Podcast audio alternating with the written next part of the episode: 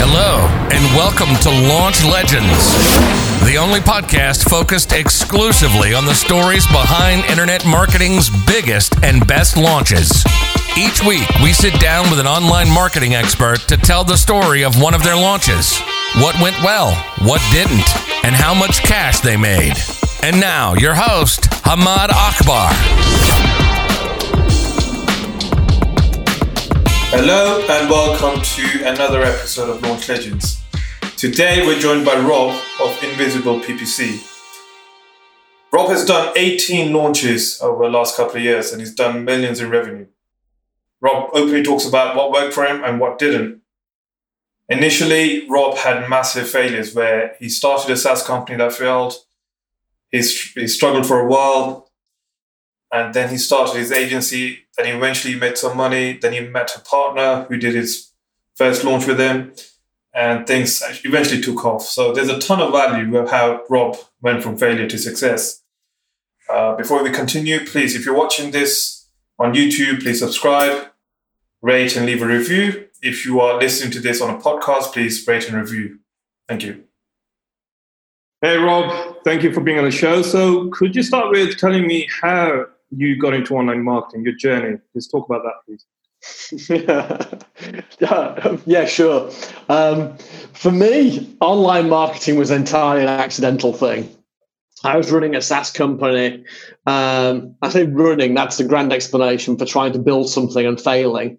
Um, around the time of the last recession in the early sort of 2010s, when we built a platform just at the time that the world all collapsed and we ran out of money at the same time. And I tried to keep it going um, by putting about fifty thousand pounds of my own money into it, which I didn't have and couldn't afford at the time. Most of that, I say, my money. Most of that was credit card companies' money that I was choosing to use to prop up the business, um, and it was failing. Um, so what we did to try and pivot and survive was run some Google ads, and it brought a little bit of money in.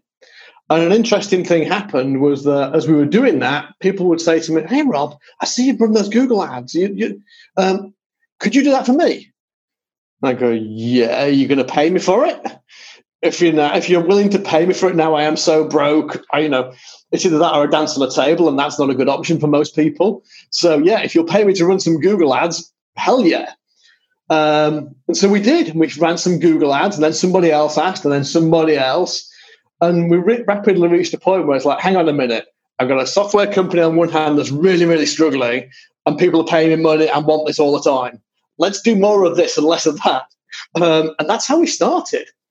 So, talk, talk to me about the SaaS company. Why did you start? Why did you get the hunch to start a SaaS company? So, yeah, that's a good question. So, I, I'm my background is finance. Um, I'm a chartered accountant, so I've been in finance for years. I've, but I always wanted to run my own business. So for me, going into finance was an, a recommendation I got as a kid that said, if you want to run your own business, you need to know your numbers. Best way to do that is to be an accountant. So I did.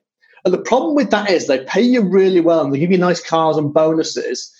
And you look back 15 years later and you go, oh crap, this has got really comfortable, but it's boring as hell and I hate it. So let's do the thing that I actually wanted to do in the first place, which was run my own business. Um, and so you do that and you have the sit down conversation with your family and say, Don't worry, I'm not going to screw it up. Bad things aren't going to happen. I know I'm leaving a perfectly good job. It's going to be fine.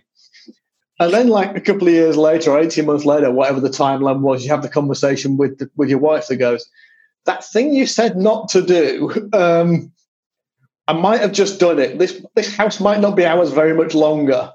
Um, and that's a tough day in the office um, when you're going to tell your wife and daughters you've probably got six weeks left in the house. Um, that's not fun. That focuses the mind, and that's what happened to me. The literally from the day we had that conversation, I had to confess that we were in serious trouble. I'd kind of buried it.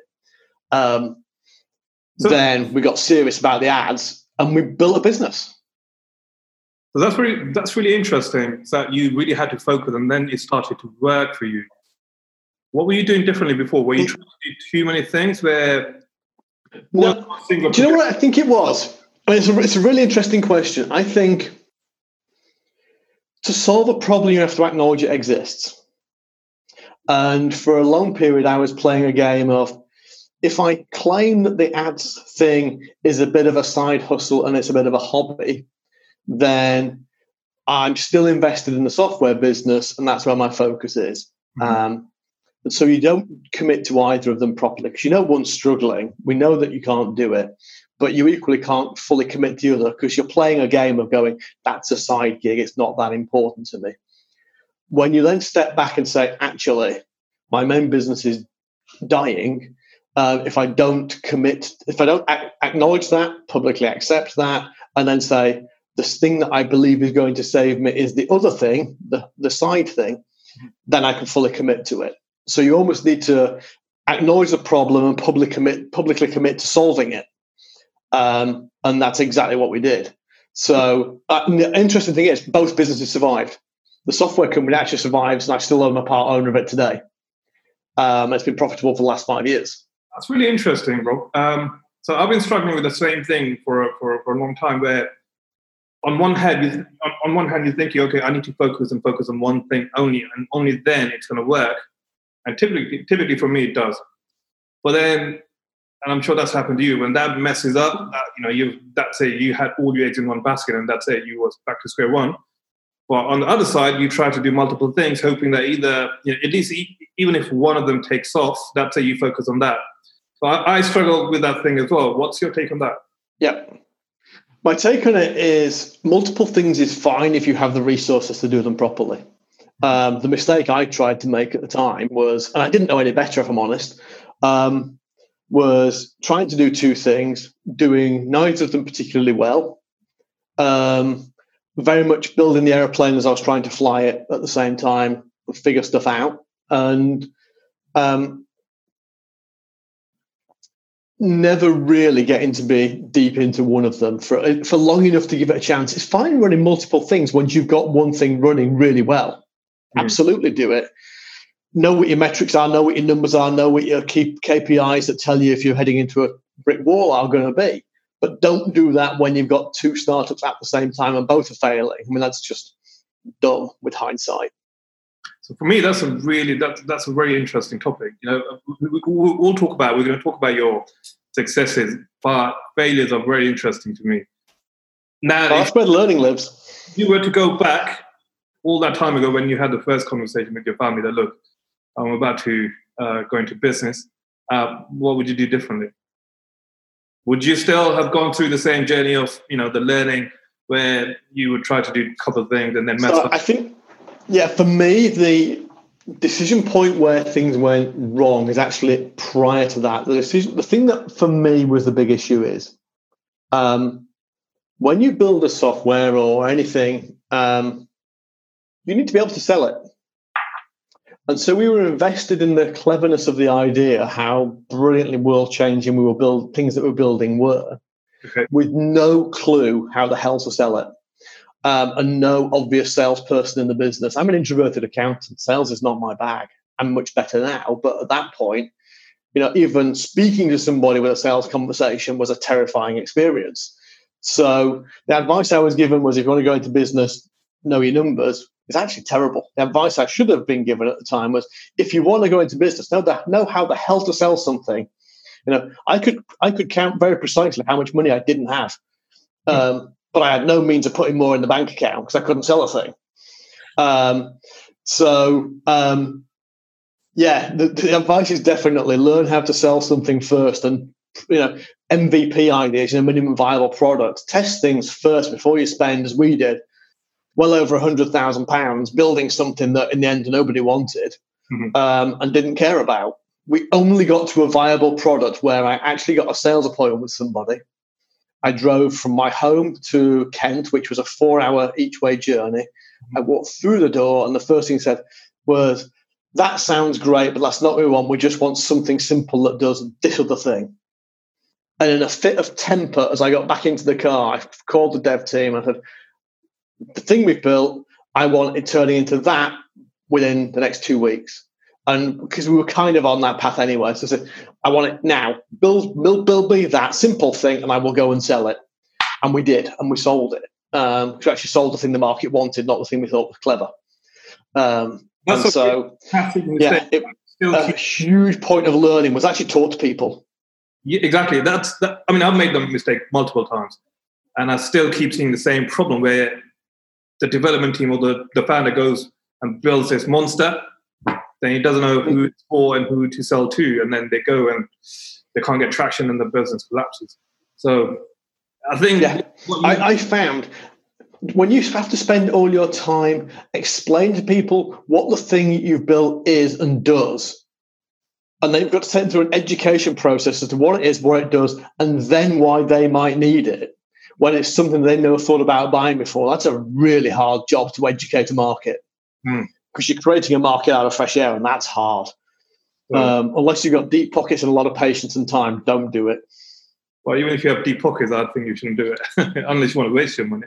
Um, exactly. But fast forward, so you started doing consultancy, you started providing your PPC services. Um, yeah. How did that come along? How did that go eventually?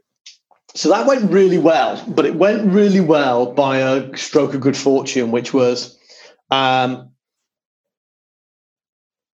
my third client was an agency, and they approached me um, and said, "Hey, Rob, we've got a ton of clients in SEO and website builds, but we don't do PPC.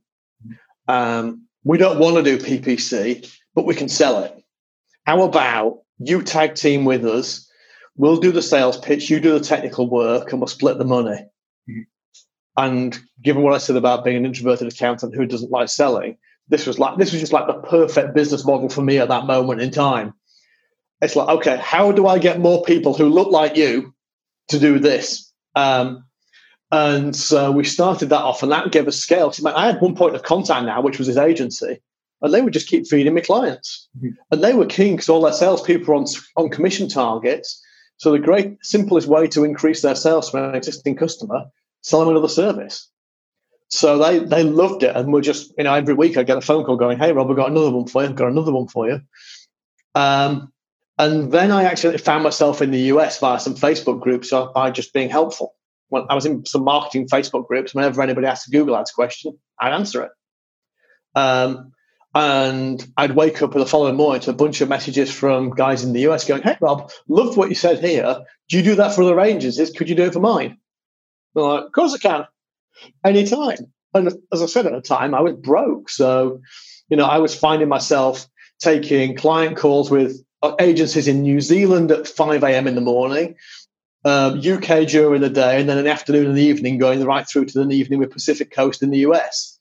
So, I mean, I was very quickly exhausted, but the bank balance was going up, not down. So, um, that was the model we settled into was this white label model, which meant that we could grow and scale on relatively small numbers of relationships uh, where we never had to actually do any selling because the selling was done for us. And it, for me at that point in time, was perfect.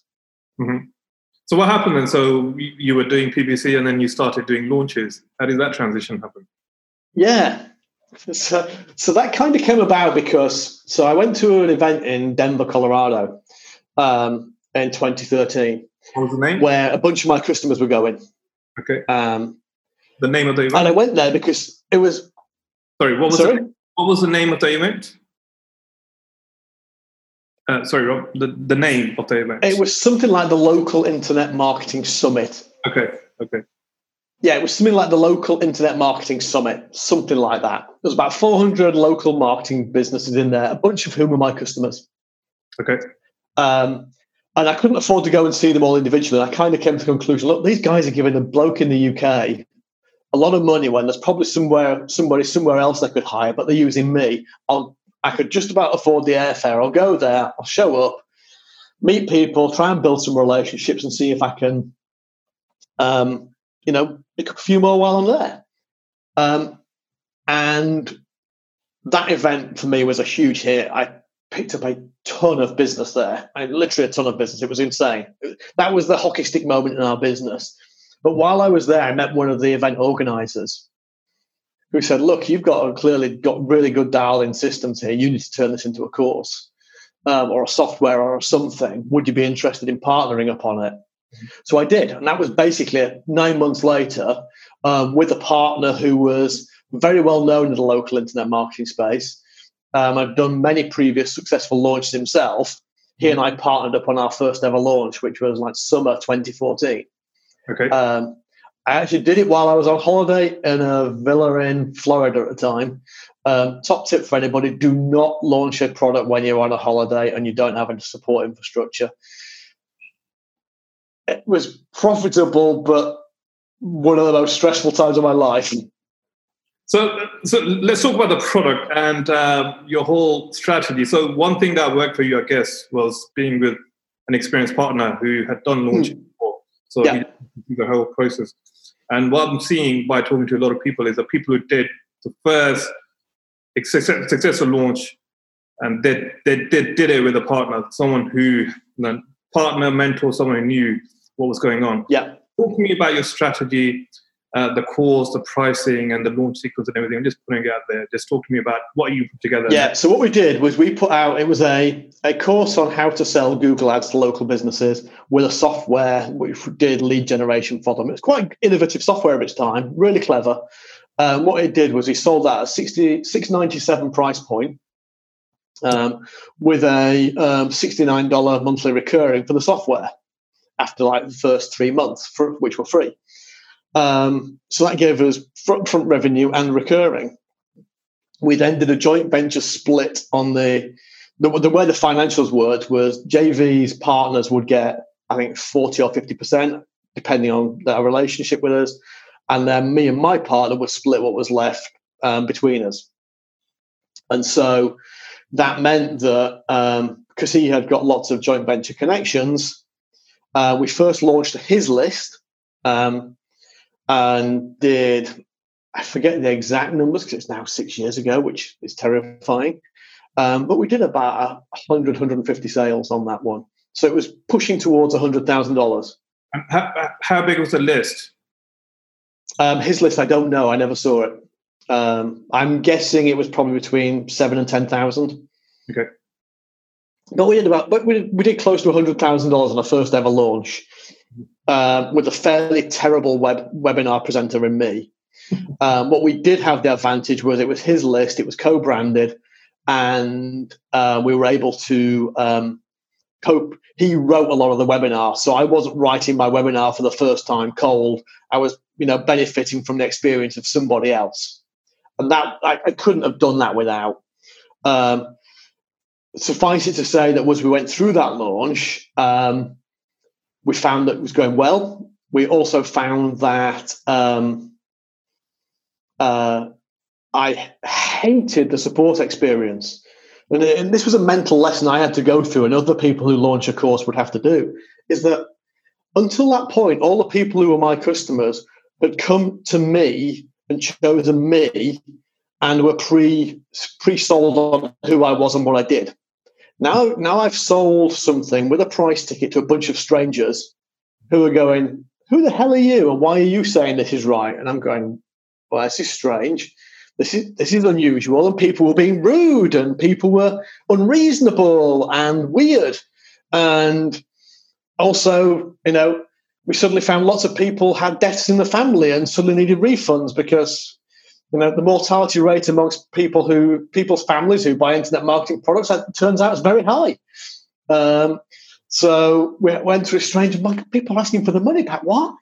And not not many but relative to what i'd ever seen in my life this was horrible. And i, and I said to him at the time i'm not sure i can ever do this again because i hate this experience. It's horrid. Um, and and that was despite the fact we got many thousands of dollars in our bank um, which was more money than I've ever had in one place at one time in my life. Um, and then after two weeks, PayPal froze our account, and that was our only payment method at the time. So that's not fun. So that, that's quite strange to hear because uh, PayPal has always done that. I've heard some horror stories. Oh, yeah. I had no idea that was a thing, though. Okay. Um, I've been using PayPal. Because bear in mind, most of my customers by this time are in the US. I had staff in the US, um, and this little guy from the UK was running an entire team of remote workforces, some of whom were full time employees in the US on PayPal. Okay. Um, so when they shut my account down, I think they shut it down with a balance of about forty thousand dollars in it. Uh, is that um, the internal launch or the JV launch? This is the JV launch. I was running everything before on through PayPal before that anyway, but during the JV launch, Um, suddenly, they shut, they froze my account um, with about forty thousand dollars in it. I couldn't pay my affiliate partners. I couldn't pay my staff. I couldn't pay myself, and it took me about a month to get it resolved. And then they put like a twenty percent ninety day reserve on it. It was like holy shit. Um, so yeah, that that good lesson. Don't ever, ever, ever rely on PayPal for a launch like that because they will hurt you. I mean, 30 days is still very good because uh, I mean, and that product with them relaunched several times. PayPal in 30 days you got it resolved. That's still quite good. I'm sure it was painful for the max at that time, but I've heard about people where PayPal just took the money for a couple of years and then eventually they got it back. So 30 days in hindsight is still better than other people, but I'm sure at that time it was extremely stressful and traumatic for you. It was horrid. It was horrid, yeah. But we, but to be fair, once I kind of got over my initial uh, frustrations, we did about another 15 or 20 JV launches with that product over the next 18 months. Um, and it did very, very well for us until we retired it in sort of 2015. Uh, okay. So, how much money? We, we, really didn't do much for, for a long time after that let's talk about the numbers. How much did you manage to make out of it altogether in revenue? Um, we did about uh, 1,000, 1,200 units of the actual software. So let's call that $700,000 um, um, plus the monthly recurring, which would have probably added another 50% onto that. So it, it was a million dollar launch overall um, over the couple of years that we ran that product. Wow, that's great. So um, let's talk about your recent interesting launch. We talked about the low low touch offer, and let's talk about why yeah. how you guys do things differently now. So why why the low touch offer and what's so interesting about it? I'd love to. So we, uh, yeah, no, absolutely. So as a business, um, we stopped doing launches probably 2017, um, and and stopped doing training offers. Um, we had our reasons internally at the time. I'm not sure they were good reasons with hindsight. Um, I think they probably hurt us more than they benefited us. Um, but at the time, you know, you make a decision that feels like it's a good thing, and sometimes it isn't. So this year, um, go ahead. Can you go more specific into why did you stop doing launches? Uh, hmm, sure. So why did we stop? Um, there were two. There were a few things that I disliked about um, selling online training programs. One is the fact that most people don't use them. Um, and I had a real kind of moral, ethical uh, crisis over whether we were doing a good thing. If people were paying us and then not using it, whose responsibility was that? Um, and it took me a long while to come to the conclusion that provided we've done everything we can to help somebody, we've given them opportunities, we've given them resource, we've given them reminders. Ultimately, people have to take responsibility for their own actions. And but it took me a long time to reach that conclusion a long time. Um, and the other thing that we would find is that people who bought our program, the way it was positioned at the time, and then would use us for fulfillment, had a sense that I've bought a product, I don't need to learn anything because you're going to do it all for me. And therefore, I'm going to, they were responsibility for the service they were selling to their customers. So they would promise rainbows and unicorns, to their clients, and we would be left to pick up the pieces. And I'm making a generalization, so it's not everybody. There's some fantastic people went through that program, but we had enough of a proportion of that that kind of it's your responsibility, not mine. Um, my customer wants a fifty dollar cost per lead, therefore you've got to deliver a fifty dollar cost per lead. And we go, okay, he's a lawyer, it's hundred dollars a click. Give me a clue how we're going to make this happen. Um, and we felt for that reason, we would find that what was happening, it would we'd get clients who would churn very quickly. They'd be very resource intensive because when you've got somebody who hasn't invested in their own learning, we have to do everything, help them with everything, explain it to them, explain it, and it and it became a massive resource suck and um, unprofitable in our agency part of our business. So training was doing great, but then it would cause carnage in the agency. Um, and so we felt from that that we would stop doing it because it was, if I'm honest, the internal friction it was causing with my management team.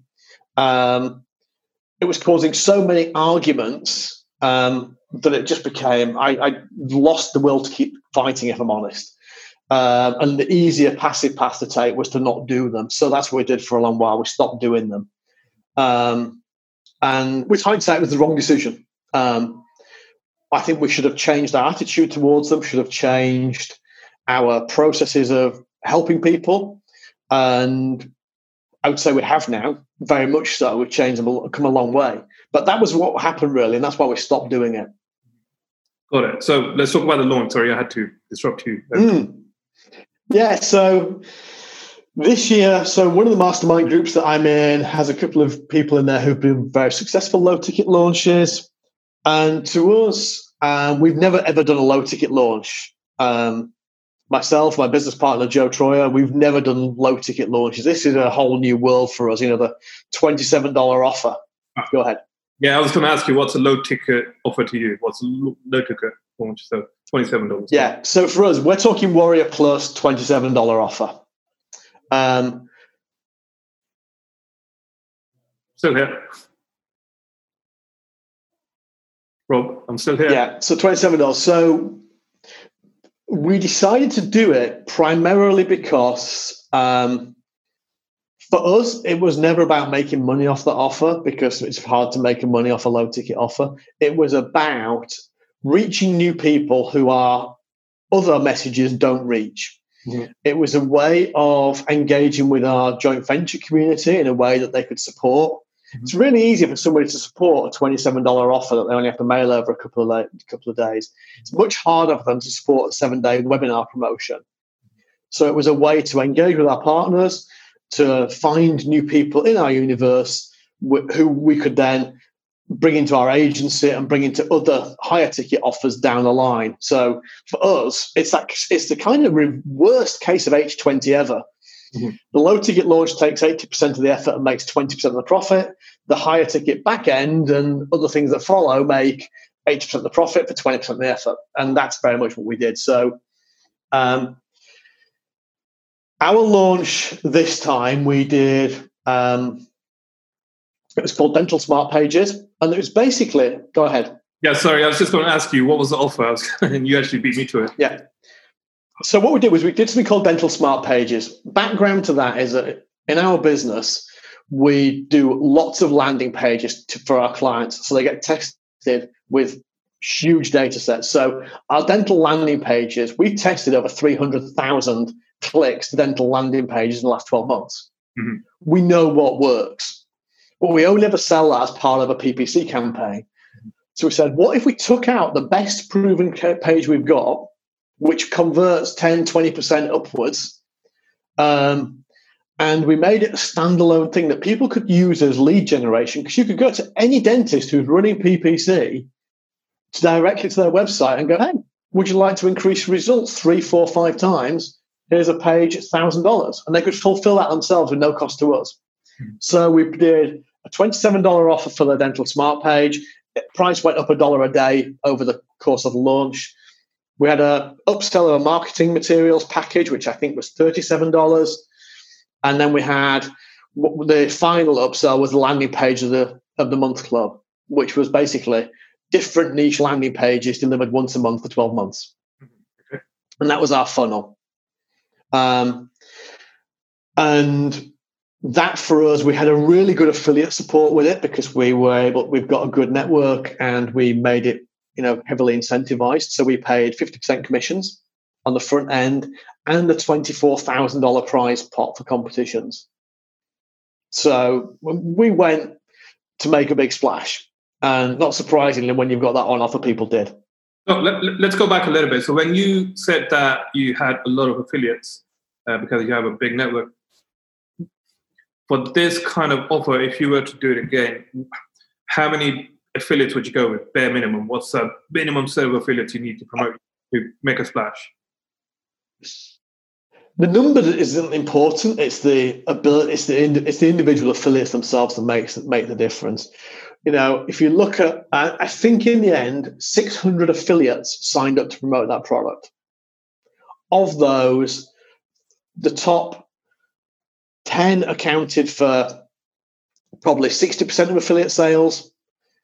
The remainder, top 20 to 30, accounted for 95, 98% of affiliate sales. So once you get outside the top 30, it drops off a cliff dramatically. Those 10%, did they promote because you had very deep relationships with them, or they were just really big and one click of the uh, email push just provided all those sales?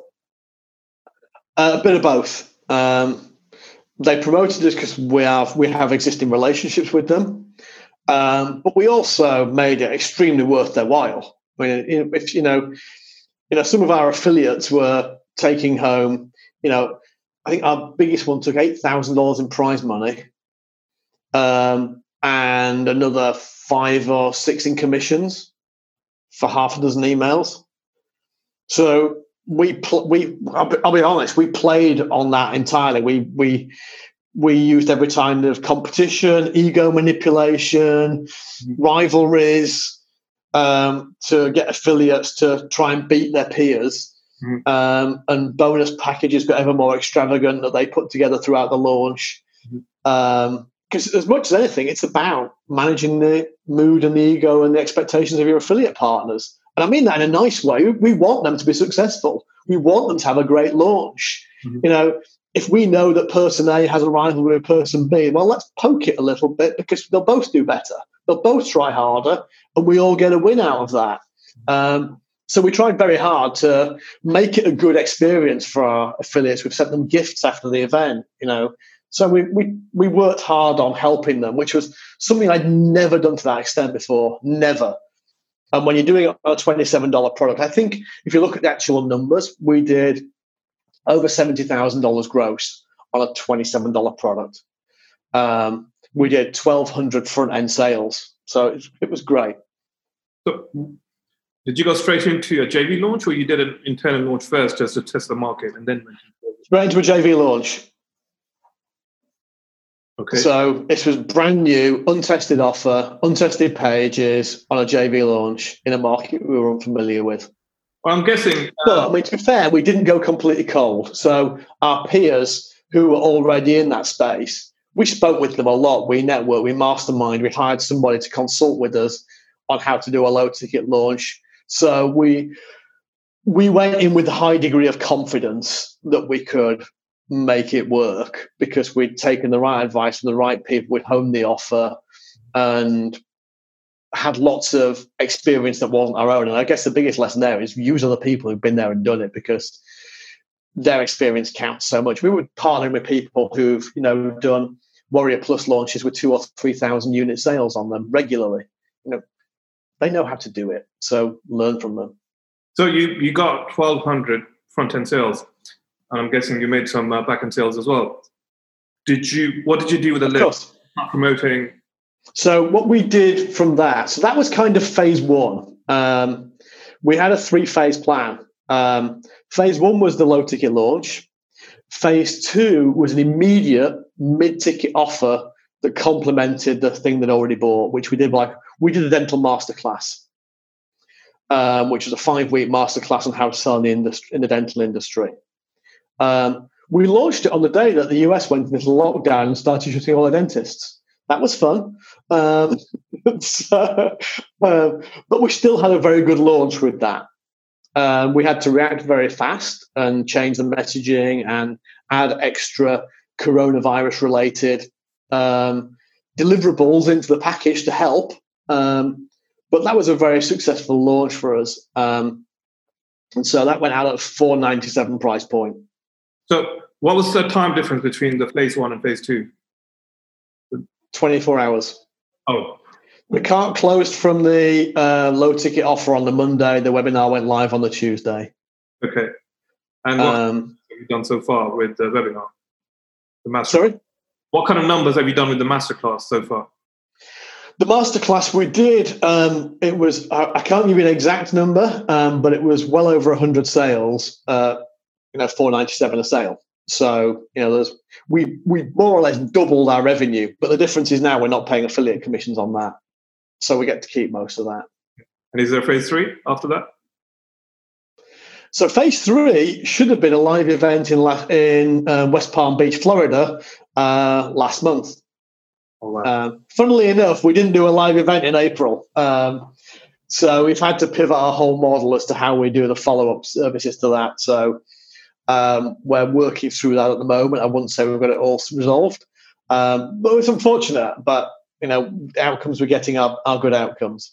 Right. So, I mean, you've done the you've done high ticket launches and you've done low ticket launches with the whole back end uh, masterclass.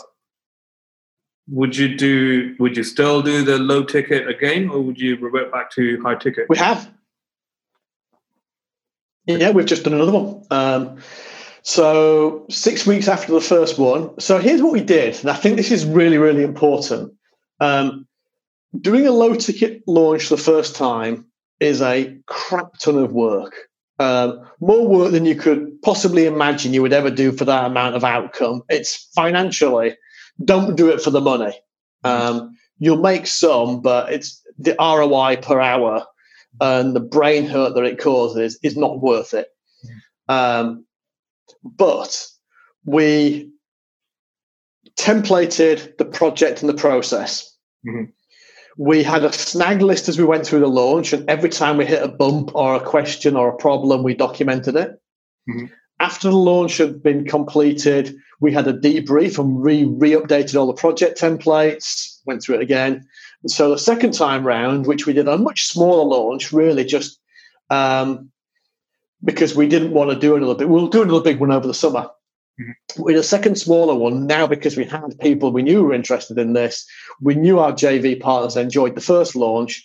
So we did a, a low key one, but we still did um, over four, 500 front end sales on the, on the low key second one. So it was half the size, but it was done at two weeks' notice Mhm. um, as just a hey, we're doing this. We're going to produce this page anyway for a landing page of the month club. We may as well put it on sale. Um, so the second time round, the effort and the stress and the friction was reduced, I would say, by about 60%. The tech issues we experienced were down about 60%. By the time we do the third one over the summer, um, it will probably be 20% of the effort that the first one took. So, if the reason we would continue to do them is the effort level goes down every time, the quality of the deliverable and the customer experience goes up every time, and obviously our profitability goes up, and it keeps exposing us to new people. Um, and people, I don't want anybody to ever think that a low ticket launch only attracts low ticket buyers. It doesn't. We'd be staggered at the quality of some of the people who bought our products and they said, "Hey, hey, Rob." Um, don't know if you know this, but I've got like 70 chiropractors on my books. I'd like to think about working with you guys on those things. Would that be interesting? And you're like, you got 70 clients in this one market and you're just bought a $27 landing page? Wow. but you can't make an assumption about who is buying these products because we all, as marketers, keep our eyes open. We see what's out there and we pay attention. Um, and so for us, that's a huge win.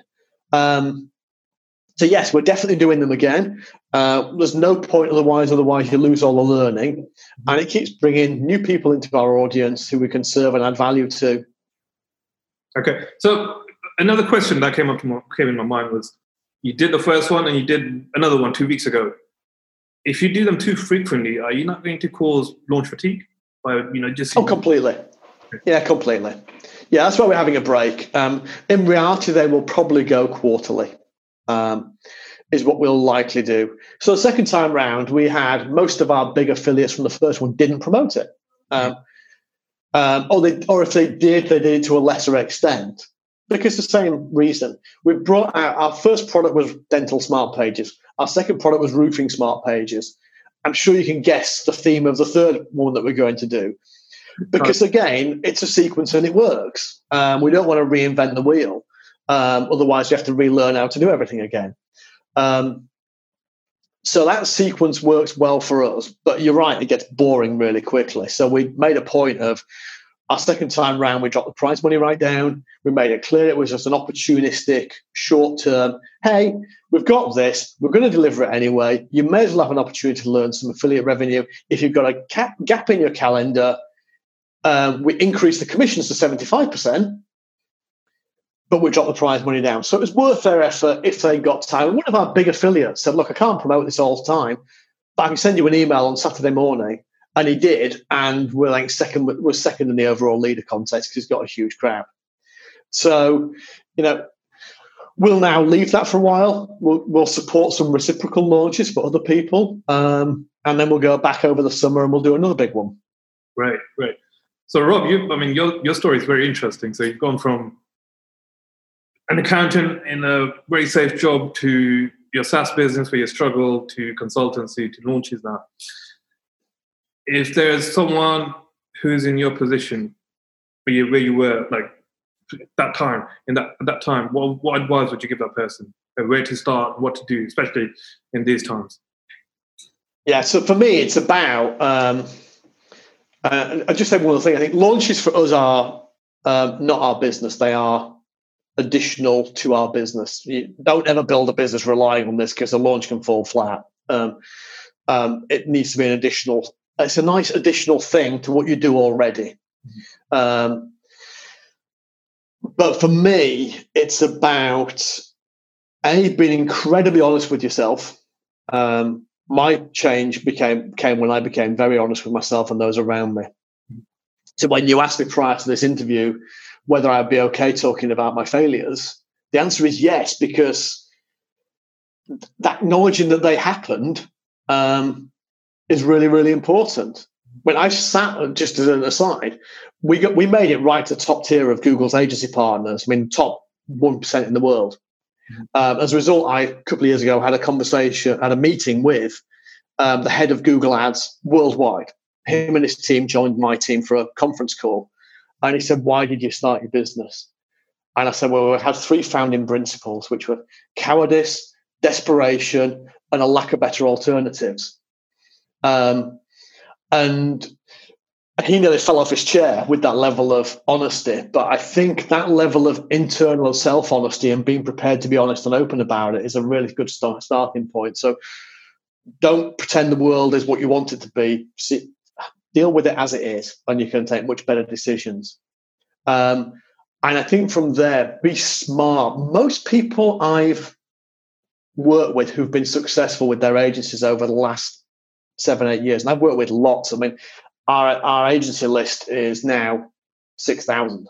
Hmm. We've worked with probably three thousand agencies and small solopreneurs over the last um, seven years. Um, is those who do really well take a model that somebody else has already proven, don't overthink it, and just get on and do it consistently. Consistent, repeatable effort where you learn it's so rare. So many people go, I've got this model from person XYZ. I can see how to do it, but I'm going to change this, this, and this because I don't like that bit. And you go, have you tried it their way first?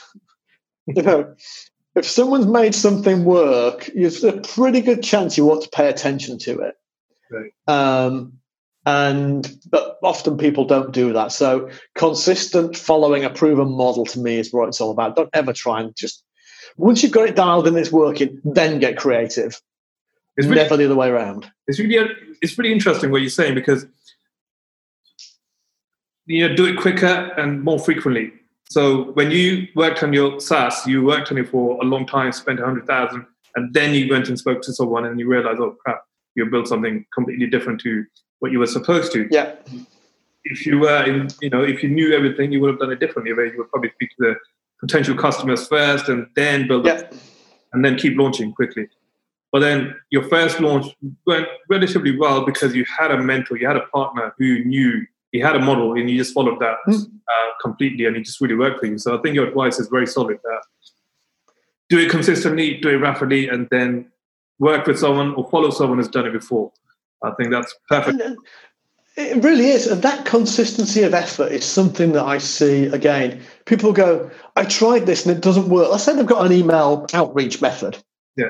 Yeah, I've tried this email thing, it doesn't work. I've not got a customer. Okay, how many emails have you sent? 35. Mm-hmm. Like, really?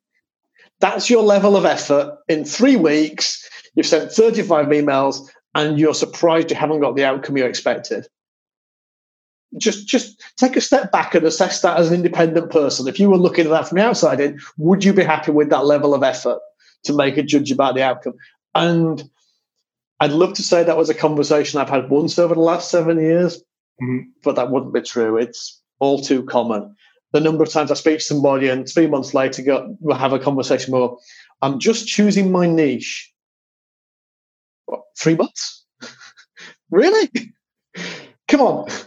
Pick one, start something. If you don't like it, move, but go and hit it hard. That level of intensity is, where, is that's where it happens. If you don't like it, move, but then you, you followed up with hit it hard. You have to hit it hard to realize, okay, I've hit it hard. I don't like it. I need to move on. But you can't say that. So your, your, your advice is perfect. That don't like it, move, but you have to hit it hard first. But a lot of people yeah. get into something they don't like it and then move on to something else, and then they double. But they never really start. Yeah. It's, it's a case of never really starting. Yeah. You get to the kind of dabbling your toes in the water level of effort and level of commitment, and play around a little bit and then go, oh, this is hard. Because things are always hard when you first do them. You know, it's like anything. Everything is hard at the start. It should be hard. As far as I'm concerned, things that are difficult is really good. The more difficult, the better. Because when you solve difficult, you know you've already thinned the herd because most people won't do that. If you solve something that's really difficult, the vast majority of people will never do it. I've just developed a software platform now for our business. It's taken me seven years to get from idea to deliverable because mm. I couldn't find the tools to build it for six years. Uh, and we've tried and failed several times. We now have it and it's market changing solution. Mm. But that's been a lot of effort, and most people will never ever do that work. So just showing up and doing the work sets you well apart from everybody else. Right. And on top of that, if they are working every day, they're making those steps, and they have someone they can follow, I think the journey is going to be a lot easier. The hard work is still going to be hard, but it's going to be less hard. So. Yeah, and context is a wonderful thing. You learn. I think context and insight is one of the most valuable things you can any professional can bring to the table. I'll give you an example. What I mean by that. For us, um, let's say somebody says, I've got a dentist account. Do you think you can make a good campaign for this dentist? And I go, okay. We've just done an analysis of 232 dental accounts with a million dollars of spend and 300,000 clicks. Mm-hmm. You know, out of that, you know, I think I've got a pretty good idea what a good dental account looks like. You know, your local guy who's got three, so much. Um, uh, but you can only get context over time. You know, I look at an account now or whatever, but you know in a heartbeat whether it's right or not. Mm-hmm. Um, Joe, my business partner, looks at launch metrics and EPCs and knows whether they're right or not in a heartbeat because mm-hmm. he's looked at so many over the years. But on day one, you have beginner's vision and beginner's eyes, and you can't see those things. They take time. Those are time, effort, and experience. The only way you can get those skills um, and that intuition. So, uh, for me, you see things as a, as a, afterwards that you could never see before because you didn't even know to look for them. Mm-hmm. Great. I think that's it. Thank you very much, uh, Rob. That was great. I think uh, absolute pleasure. Uh, great words, and uh, I'd love to give it to our audience and uh, get some feedback on it. But thank you very much, and uh, absolute pleasure. And great speaking to you. And that's it for this episode of Launch Legends. If you enjoyed listening and would like us to find and share more online marketing launch stories, please search for Launch Legends in your favorite podcast listening app and then subscribe, rate, and review. Until next time.